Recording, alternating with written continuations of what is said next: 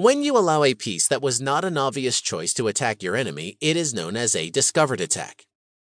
You move a piece out of the way so your bishop, rook, or queen can attack one of your opponent's pieces.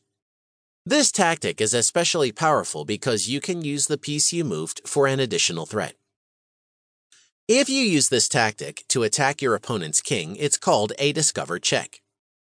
Use both the piece you moved and the piece you uncovered to attack your opponent's king. This is referred to as a double check. You are attacking your opponent's king from two directions, forcing him to move his king, as he simply cannot defend two attacks from different directions. The Fork When you use one of your pieces to attack two or more of your opponent's pieces at one time, it is called a fork. Since your opponent can only counter one threat at a time, you should gain material.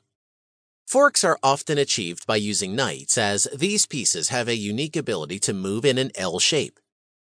Forks that check your opponent's king are especially effective as this forces your opponent to immediately take action to remove his king from the threat. Chess rules dictate that he cannot choose to defend one of his other pieces instead of moving his king. He also cannot use a Zwischenzug tactic. You can use your pawns effectively to create a fork. When you move this minor piece forward, you can potentially attack two of your enemy's pieces diagonally to the left or right.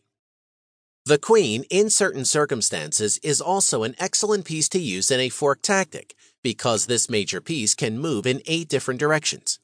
You should, however, only use your queen in a fork when both your opponent's pieces are undefended.